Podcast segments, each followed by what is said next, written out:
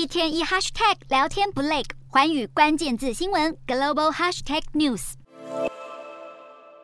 美国其中大选结果陆续出炉，共和党并没有如预期在各州掀起红色浪潮，而只是小胜民主党。再加上川普大力相挺的宾州参议员候选人奥兹等人接连落选，让原先抱持着高度期待的前总统川普相当失望。就在选战情势远不如预期之际，东南部佛州的州长大选结果恐怕会让川普回国竞选二零二四年总统大选的企图再受挑战。当地时间八日晚间，压倒性赢得连任的佛州州长迪尚特，在共和党内以惊人的速度崛起，更被看作是共和党推派出战二零二四年总统大选的最佳人选之一。迪尚特担任佛州州长期间，曾经违抗华府政策，拒颁口罩令，甚至禁止小学三年级以下的学生接受性别认同教材。这些作为让他获得大批保守党选民支持，吸引不少川普粉丝，让两人对决意味越来越浓厚。虽然在全美民调上，川普声势依然遥遥领先，但迪尚特紧追其后，在几个关键摇摆州的民调甚至有超车的趋势。但民调也显示，多数选民不希望再看见2024年总统大选又是拜登对决川普，这也让迪尚特更有机会吸引厌倦拜川对战的选民。这也代表川普恐怕无法利用背书候选人当作跳板重返白宫大位，还面临被后辈世代交替的可能。